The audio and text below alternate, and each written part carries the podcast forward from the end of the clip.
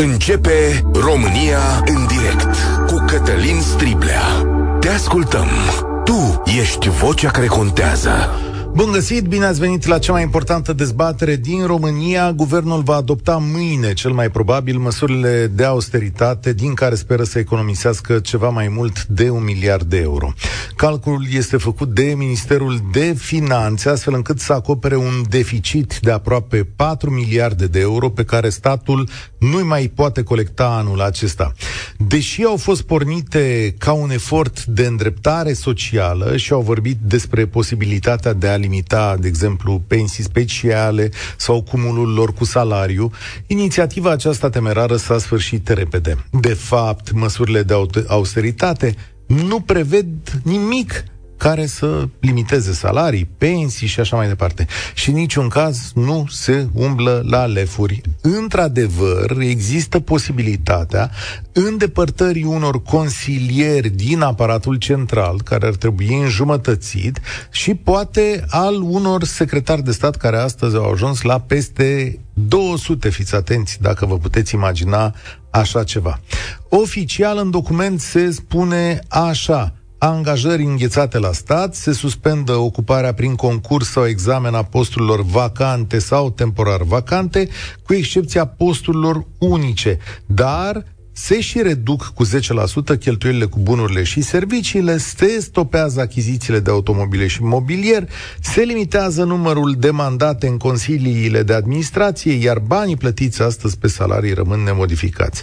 Va reuși statul să facă economia mult dorită de peste un miliard de euro pe trimestru? Nu știm, dar știm în aceste zile că de ceva vreme profesorii sunt în stradă și că amenință cu greva generală. Protestele sunt clare, țin de ceva vreme și au cereri salariale. salariale. Un profesor spune că un salariu decent ar fi de 1000 de euro. Dar, de fapt, cât câștigă astăzi un profesor în România? Ați putea să mă lămuriți cât ia un cadru didactic cu experiență în vârful carierei? Chiar sunt curios. Nu este singurul protest, li se alătură personalul medical, nu medicii, care doresc obținerea unor avantaje de ceva vreme, dar și polițiștii a căror reformă salarială este cerută de ani, de ani buni. Acolo salariile au rămas blocate undeva de la mijlocul anilor 2010. Interesant este că și în administrație o parte dintre salarii sunt blocate de ceva vreme la o limită superioară, ca urmare a unei legi a salarizării. Deci, dacă ai îndeplinit niște vechim și niște înălțimi salariale nu mai e unde să crește. Și atunci nu pot să constați decât că vorbim despre un dezechilibru major. Deși pe mediană au cele mai mari salarii din România, bugetarii sunt răspândiți pe o scara câștigurilor care duce la inechități imense. Așadar, chiar dacă ai un post la stat, nu e sigur că te-ai aranjat. Și, deși sunt un corp imens de angajați, o să afli că în diverse structuri lipsa personalului este cronică și că nu sunt destui oameni pentru câtă treabă e de făcut. Trăim un paradox bugetar căruia nu-i găsim leac. Ar exista unul, dar după cum vedeți, nu se aplică nici de data asta. Pensiile speciale rămân cu durate de vârstă mici, cumulul este posibil în continuare. Încurajăm diverse profesii să se pensioneze de la stat și să se reangajeze la stat și cu siguranță avem o abundență de pile și risipă pe măsură și o economie neagră din care nu reușim să colectăm o grămadă de bani, că și acolo e o problemă. Eu vă chem astăzi să vorbim despre ce avem în față. 0372069599 Trebuie însoțite aceste măsuri de ajustări salariale la stat? Poate în unele zone trebuie mărite salariile. Cum arată realitatea acolo? Puteți să ne o explicați. Cât câștigă un profesor, un polițist sau un angajat în sănătate? Unde sunt cele mai mari salarii la stat, dar cele mai mici? Și, de fapt, în acest moment în care pur și simplu nu găsim bani să plătim salarii și pensii, unde este soluția, stimați prieteni? România în direct este și pe YouTube, Facebook, TikTok, desigur la radio, la Europa FM, întotdeauna, iar prima care vorbește la noi este Ramona. Salutare, bine ai venit! Bine v-am găsit! Uh, eu nu aș vrea să încep prin uh, diferențele salariale pe care uh, le are sistemul bugetar, pentru că nu le cunosc. Cine ar vrea să facă o statistică, se regăsesc acestea pe transparență bugetară. Aș vrea să să vorbesc despre inechitățile care se prezintă în domeniul bugetar, prin prisma faptului că sunt o bugetară și mă lovesc zilnic de aceste inechități. Uh, și în același timp sunt, sunt și un om care trăiește în societatea românească. Aș vrea să încep cu profesorii care eu nu spun că nu merită niște salarii mari.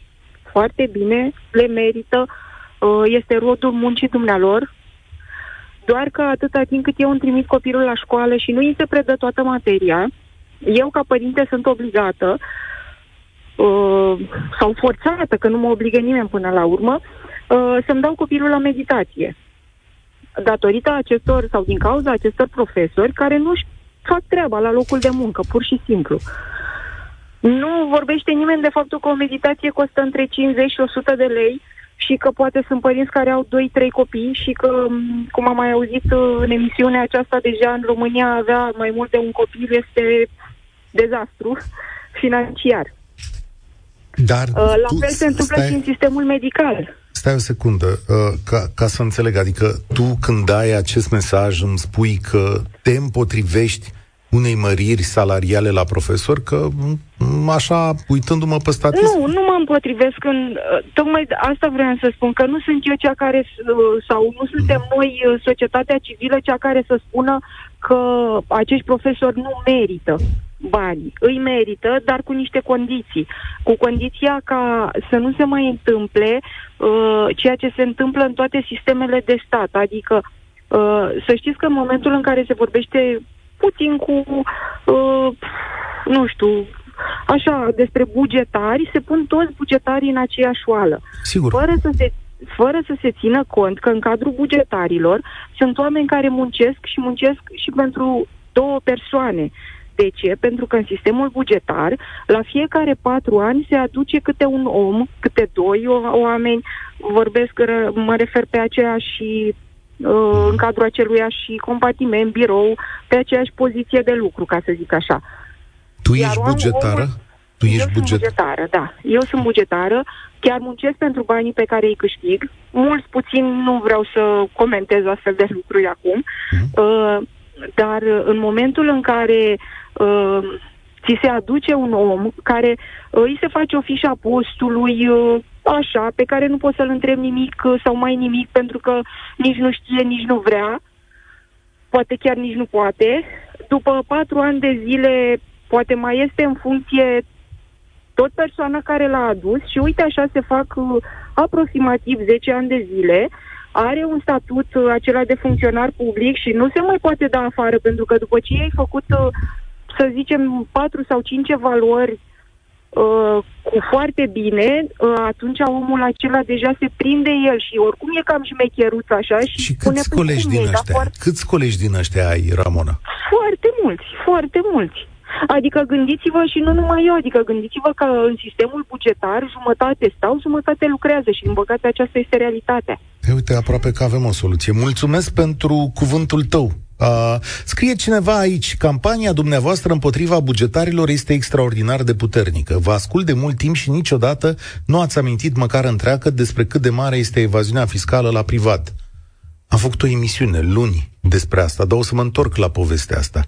V-am explicat fira păr și cum funcționează fiscul și cum e evaziunea fiscală, cum n-am amintit și faptul că astăzi stăm de vorbă și cu bugetari, ce campanie împotriva bugetarilor ducem noi.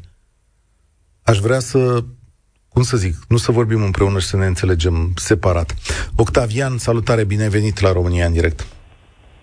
Uh, salutare. Uh, vorbesc în dublă calitate, aceea și de cadru didactic. Sunt uh, profesor debutant, uh, sunt în al doilea an și de antreprenor. Am și o afacere privată. Ideea este următoarea. Dacă uh, salariile în, în învățământ nu vor crește, în învățământ vor pătrunde oameni din ce în ce mai puțin calificați. Și pregătiți, bineînțeles. Mm. Pentru că nu se stimulează aducerea în învățământ a unor oameni care sunt într-adevăr pregătiți și motivați să lucreze în acest sistem. Cât e un salariu de debutant? 2000 și un pic de lei. ăștia bani în mână. Da. Mm-hmm. Ok. Da? Bun. Salariu uh, minim, adică asta îmi spui, că nu mai poți fi... Da, da, da, da, da. Pentru învățământ, când te angajezi, cam asta este salariul. Okay. Uh, în acest moment eu fac naveta. Naveta mea costă în fiecare zi 90 de kilometri. Da? Naveta mea este de, decontată la nivelul biletului de personal, clasa a doua, 144 de lei pe lună. Ce? Fac naveta cu mașina mea personală. Adică pui Dacă din banii tăi. Avea, da. Dacă nu aș avea alte surse de venit, salariul meu, calcula și dumneavoastră că ți-ar duce aproximativ 800 de lei pe lună doar pe navetă. Okay. Poate cineva să trăiască cu diferența care să rămână din salariu? Nu cred. De ce totuși continui acolo, la școală? Pentru că am alte surse de venit. Nu. M-am dus în sistemul de învățământ așa. pentru că am crezut că lucrurile nu sunt așa, că din afară nu par. Par, cum ziceați și dumneavoastră mai devreme, că lucrurile sunt absolut ok, profesorii au salarii foarte mari, N-am zis departe. asta. N-am zis, am zis că din potrivă. Marea majoritate a oamenilor cam asta au impresia. Când te duci acolo și vezi efectiv cum este într-adevăr situația, lucrurile se schimbă un pic. Da? Am colegi care mai au 2-3 ani până la pensie și cu toate gradațiile profesionale, adică uh, definitivat, gradul 1, gradul 2, dirigind, da? mai au 2-3 ani la pensie, câștigă până în 4.000 de lei. Cât de aproape, cât de aproape sunteți de o grevă, așa cum spun liderii de sindicat? Păi unde sunt eu, în unitatea de învățământ, uh, se pune accent pe treaba aceasta, pentru că în uh, urma tuturor discuțiilor nu s-a făcut absolut nimic în acest sens. Adică nu aveți nicio promisiune clară. Bun, și cum nu, vezi nu, soluția? Nu, nu, nu. Cum vezi păi soluția la povestea asta? Că, într-adevăr, România nu mai are bani. Adică nu-și permite momentul ăsta să vă mărească da. salariile. Nu, vreau, nu vreau să fiu subiectiv, dar diferența între salarii este fantastică. Gândiți-vă și dumneavoastră, de la 2400 de lei cât am eu salariu, uh, ca președintele de AMCOM, am văzut pe domnul Zgonea, care a fost ales recent, câștigă 10.000 de euro pe lună. Da? Despre ce vorbim? 20 de salarii de ale mele într-o singură lună. Calculați, mulțiți cu 12 luni și o să fie 240 de salarii. Sunt multe astfel de companii de stat, nu știu de ce îmi sună minte, mulțumesc tare mult Octavian, nu știu de ce îmi sună minte, nu, știu, mie, nu mi-e clar dacă Ancomu nu cumva realizează venituri extrabugetare de la diverse companii cu care uh, își plătesc salariile pe modelul ASF. Da, nu știu, am să verific info- informația asta. În orice caz, sunt enorm de multe companii de genul acesta sau agenții guvernamentale unde aceste salarii sunt exact cum ai spus tu și de aici această inechitate. Am mai avem și următoarea situație. 200 de secretari de stat cifră record, niciodată nu am avut 200 de secretari de stat și uh, ei sunt și demnitari. Au dreptul să angajeze secretarii ăștia de stat până la 5 consilieri primesc mașină cu șofer, au dreptul să ceară locuința de la REA PPS, dacă nu primesc se decontează cheltuielile, pot avea protocol la dispoziție și un salariu are un secretar de stat de 19.000 de lei brut. Cei mai mulți secretari de stat sunt la domnul ministru Grindeanu, are doi la cabinetul de vicepremier și alți șapte secretari de stat la transporturi. Și, doamne, iartă-mă să face cu șapte secretari de stat la transporturi. Daniela, salutare! Ești bugetară? Nu mai e Daniela? Asta mi-arăți? E Constantin, salutare! Salutare! Salutare, Constantin. Ești bugetar sau? Bună ziua, da. Sunt cadru didactic în uh, învățământul superior. Ok. Cum arată situația acolo? Cum arată situația la o facultate din România? Situația în cadrul tot uh, întregului sistem uh, bugetar nu este prea roz. Ca de obicei, în România măsurile se iau pompieristic, fără să se calculeze uh, impactul lor. Uh, o să ajungem în situația în care am fost și în uh, 2009, când uh, măsurile acelea pe care cu toții le-am, uh, le-am trăit, cei din sistemul bugetar, nu au avut impactul dorit. Da? Aici nu discutăm despre pură aritmetică, ci despre anumite măsuri care au un impact foarte mare nu doar asupra celor care își desfășoară activitatea în sistemul bugetar, ci asupra tuturor.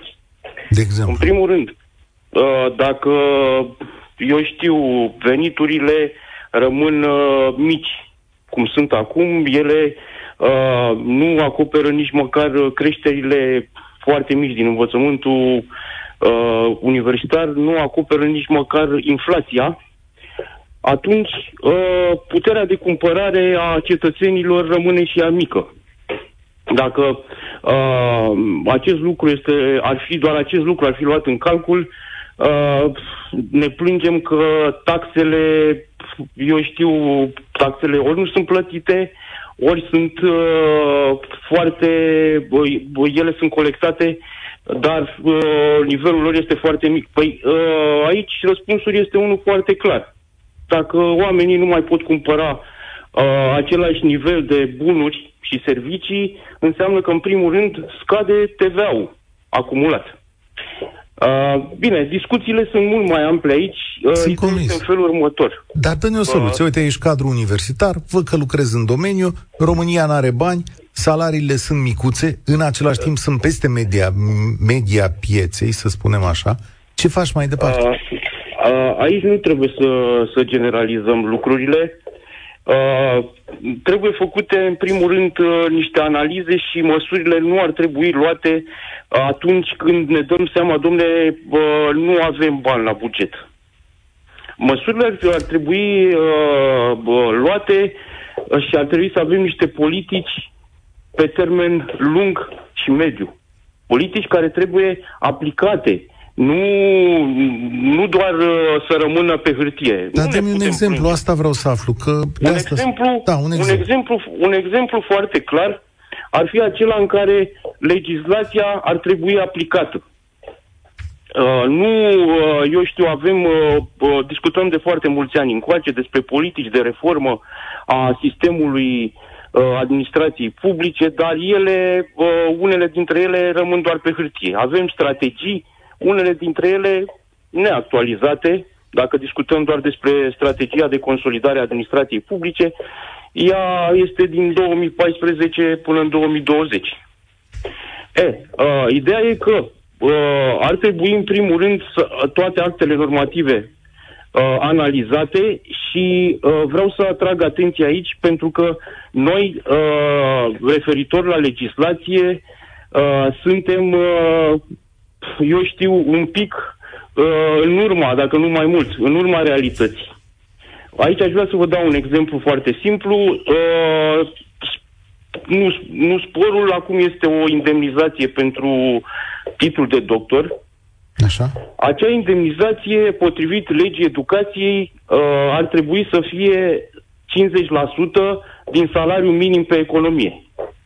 E, uh, în timpul uh, uh, uh, doamnei uh, Dăncilă, când doamna Dăncilă era prim-ministru, s-a venit cu un act, act normativ tot uh, pe baza, eu știu, lipsei banilor de la buget, uh, austeritate, prin care acel, uh, acel spor a rămas uh, blocat și în ziua de astăzi văd că nu se, nu se face nimic, a rămas blocat la salariul de 1900 de lei. Noi știm că salariul minim pe economie în România în ziua de astăzi este 3.000 de lei. Da, dar eu trebuie să constat, mulțumesc tare mult, uh, Constantin, trebuie să constat că există și autonomie universitară și că universitățile încasează și taxe și că ăsta e un lucru important în chestiuni de competiție, că vă mai puteți voi organiza salariile, bănuiala mea. Așa cum spuneam, Ancom, într-adevăr, are surse de finanțare exterioare, să spunem așa, cabliștii, uh, companiile de telefonie și așa mai departe, sunt cele care contribuie uh, la fondurile ANCOM, de acolo probabil și salariile mai mari. Dar hai să vă zic eu și altfel de realități legate de piața asta a muncii din România și de salarii. O realitate care nu poate fi contestată este că durata medie de muncă în România este de 31 de ani, prieteni.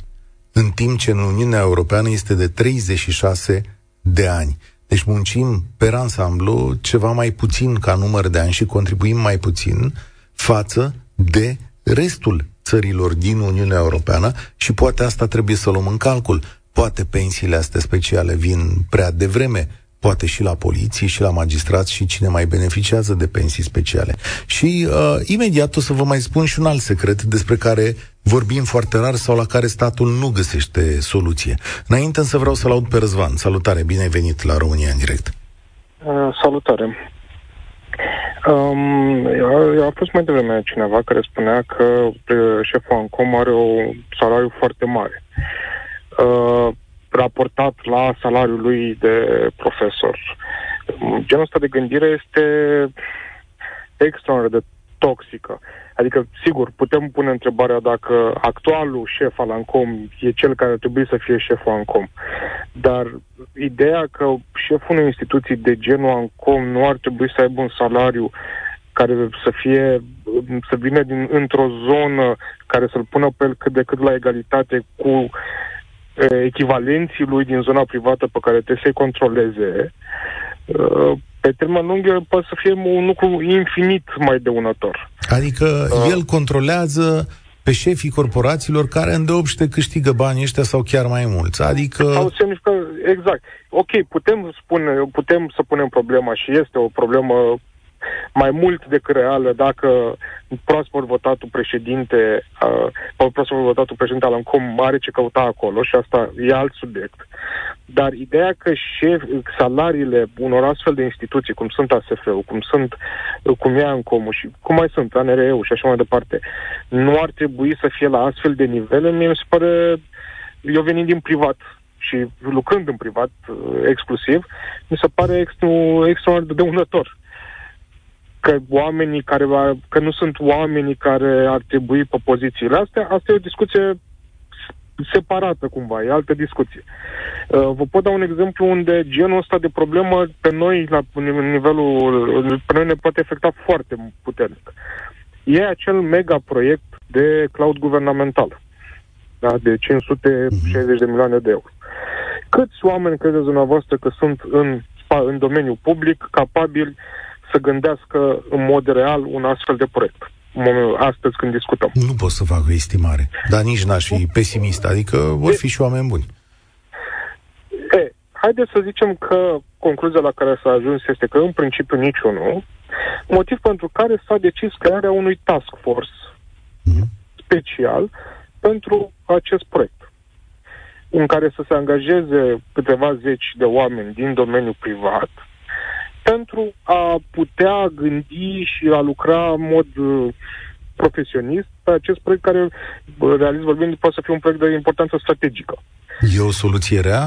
Bănuiesc că nu. Nu, Dacă este asta... o soluție excelentă. Bun. Și a f- este o, până când s-au întrebat, ok, unde băgăm acest task force?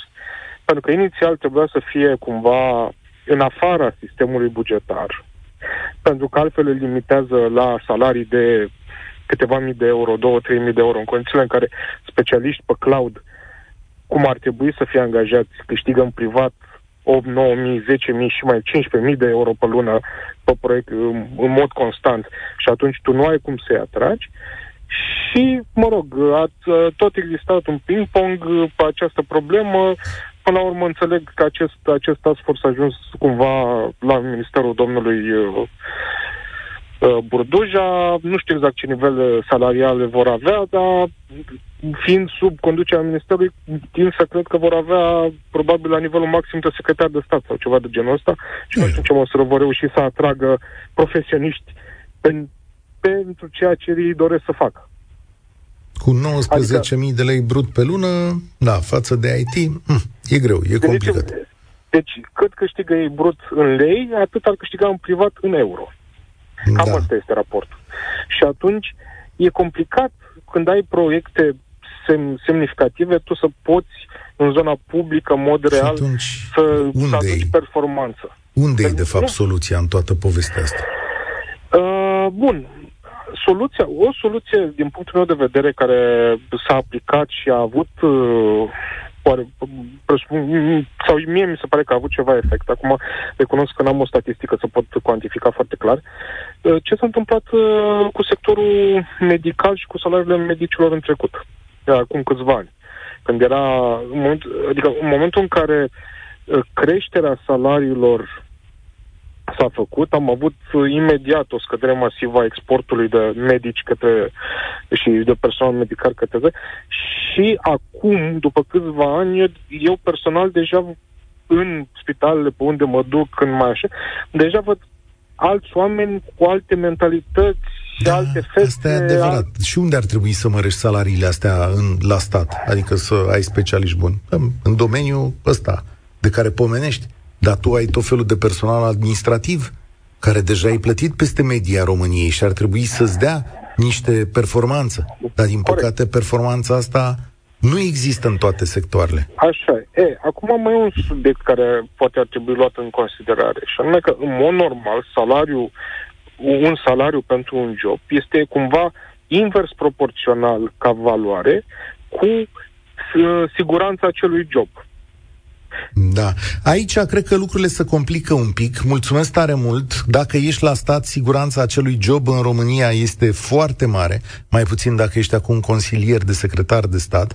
Dar uite, apropo că po- pomeneai de sănătate, o asistentă medicală cu vechime de 36 de ani, moașă de 20 de ani, salariul net îl am de 4400 cu ture de noapte și 48 de ore de sărbătoare, toate sporurile ne sunt calculate la nivelul salariului din 2018, este o inechitate imensă în interiorul sistemului. Diferența între asistenții cu studii postliceale, cred că asta înseamnă, și cei cu studii superioare este destul de mare în condițiile în care se efectuează aceeași muncă.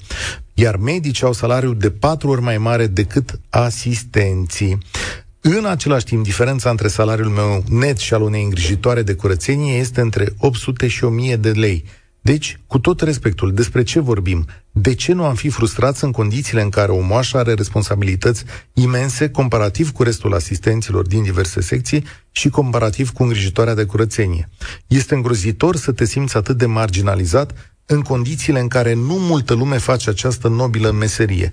Discuția e lungă și, din păcate, deseori sterilă, spune Magda din Sibiu. România în direct Cătălin Striblea la Europa FM Magda, nu știu ce răspuns să-ți dau, altul decât că fiecare dintre noi se simte îndreptățit ca în societate să fie bine valorizat, să fie bine privit și, într-adevăr, din punctul ăsta de vedere, societățile nu sunt drepte, iar a noastră poate cu atât mai mult este nedreaptă. Adevărul este că, dincolo de împărțirea nedreaptă, resursele României sunt limitate sau inexistente în momentul ăsta și uh, nu avem o soluție reală, cum să zic, dar nu avem bani. Uh, Valentin, salutare, bine ai venit la România în direct. Bună ziua tuturor. Eu zic că avem resurse dacă guvernanții noștri ar ști să le gestioneze. De exemplu? Spre exemplu, la stat. Din punctul meu de vedere, lucrez de 30 de ani la stat, dacă s-ar da 25% afară, n-ar simți nimeni, nimeni de unde? Dar să de, de unde de unde? Da. Din cei care trebuie să dați, care nu, nu fac nimic decât să folosească telefonul uh, pe TikTok sau pe Facebook sau alte alea. Sau să nu facă nimic. Da, dar noi cum îi identificăm? Adică păi mulți n-ai cum, n-ai cum.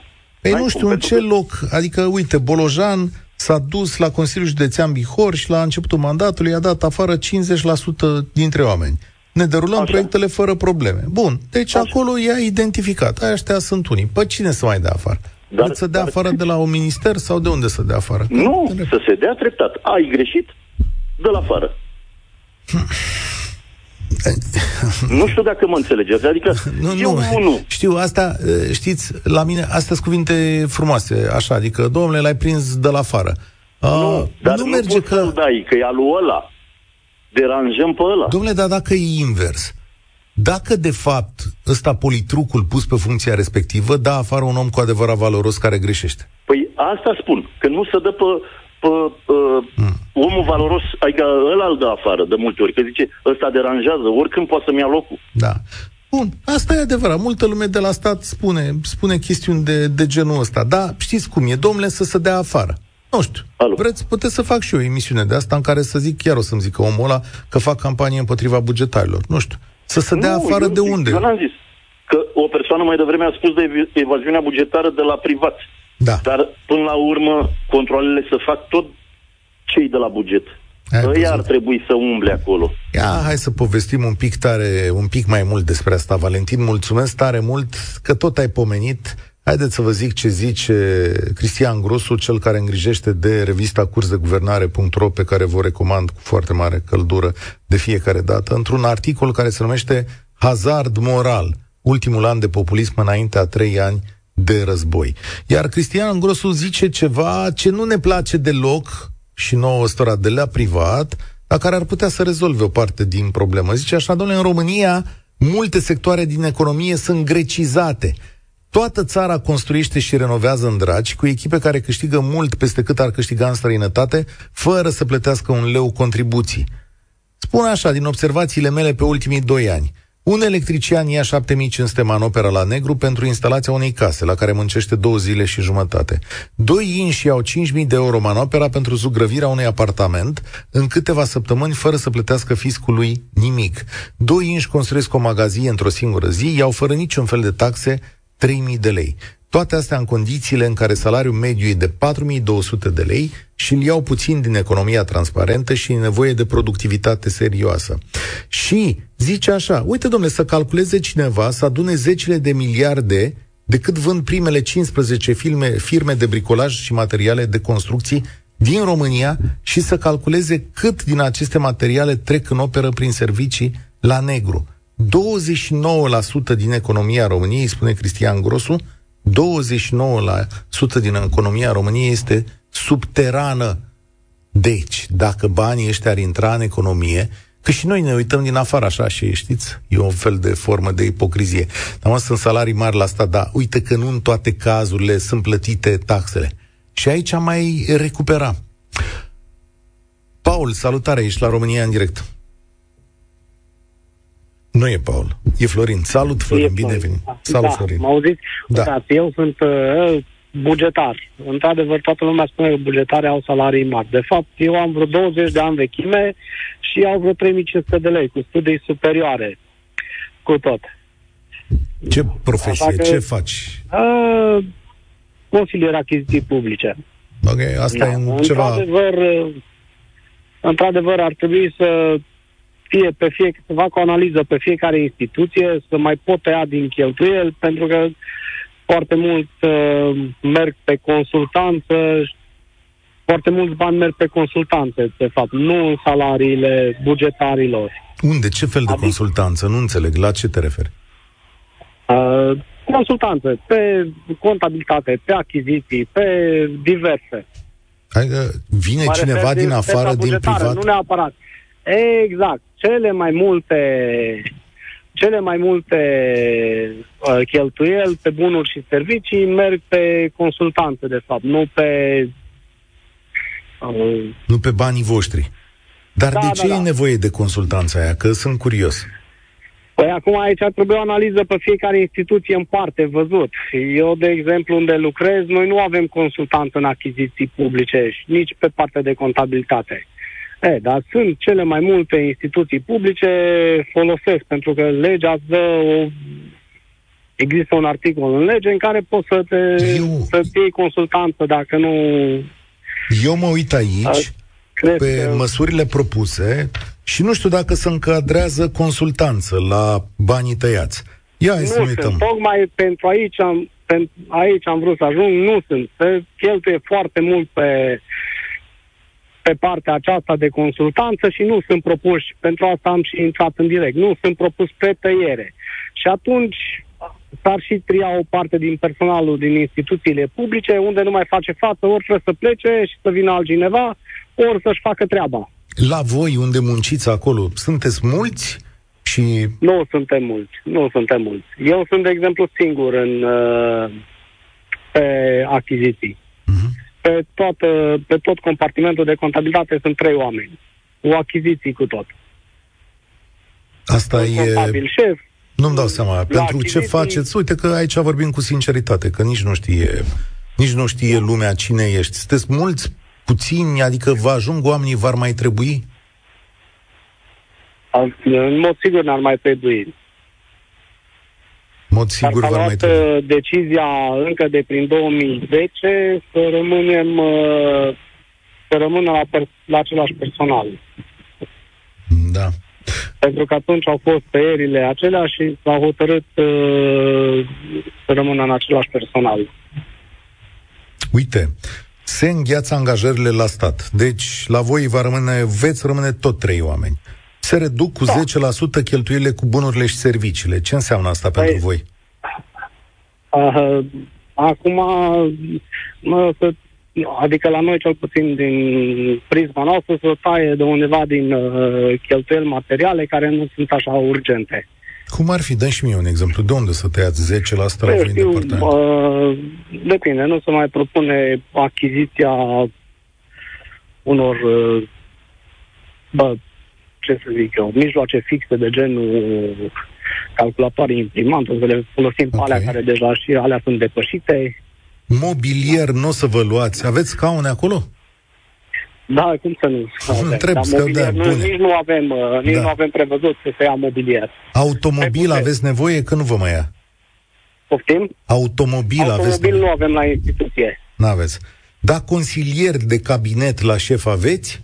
Nu, A, la voi nu se întâmplă nimic, deci de la voi nu facem economie. Dar nici vouă nu o să vă Păi- fie mai bine.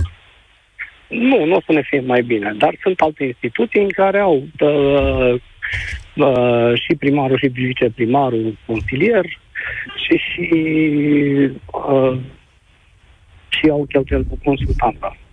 Și uh, fiș, uh, organigrama este la maxim. La noi, de exemplu, mai este loc. Mai este loc. Mulțumesc tare mult. Uh, cred că asta vizează aparatul central. Nu știu dacă pentru aparatul uh, public local merge chestiunea asta. Uite ce îmi spune cineva aici. Banii din 29% la negru și gri subteran sunt cheltuiți tot aici în țară. Păi să facem toată economia la negru pe principiul ăsta. Dacă banii sunt cheltuiți la negru e adevărat, dar în lipsa taxelor cu toții avem de suferit. Adică ne intrăm bani la buget, acolo aveți servicii mai proaste. Când nu plătiți taxele, nu puteți să vă uitați și să spuneți, bă, dar de ce-i coadă la spital? Păi că nu s-au strâns banii de aia, că sunt mai puțin bani decât ar trebui. Din cauza că 29% nu plătesc taxe, că e la negru, Magda de la Sibiu va rămâne în continuare cu salariul ei de 4400 de lei la final de carieră și va fi frustrată că nu este respectată în munca sa. Așa cum și mai devreme profesorii care ne-au scris vor rămâne cu 2500 de lei. Deci când nu plătești taxă, profesorul copilului tău câștigă 2500 de lei și după care ajungem la discuția cu care am început cu Daniela, care a spus sunt nemulțumită de cum muncește profesorul copilului meu. Asta e legătura. Deci, începeți prin a vă plăti taxele. Ăsta e unul dintre secretele pe care trebuie să le spunem, da? Că ne batem pe o pe, ne batem pe foarte puțin bani pentru că nici nu contribuim foarte tare. Ciprian, salut. Cred că o să închei România. Nu e Ciprian? Gabriel, salut. Tu închei România în direct.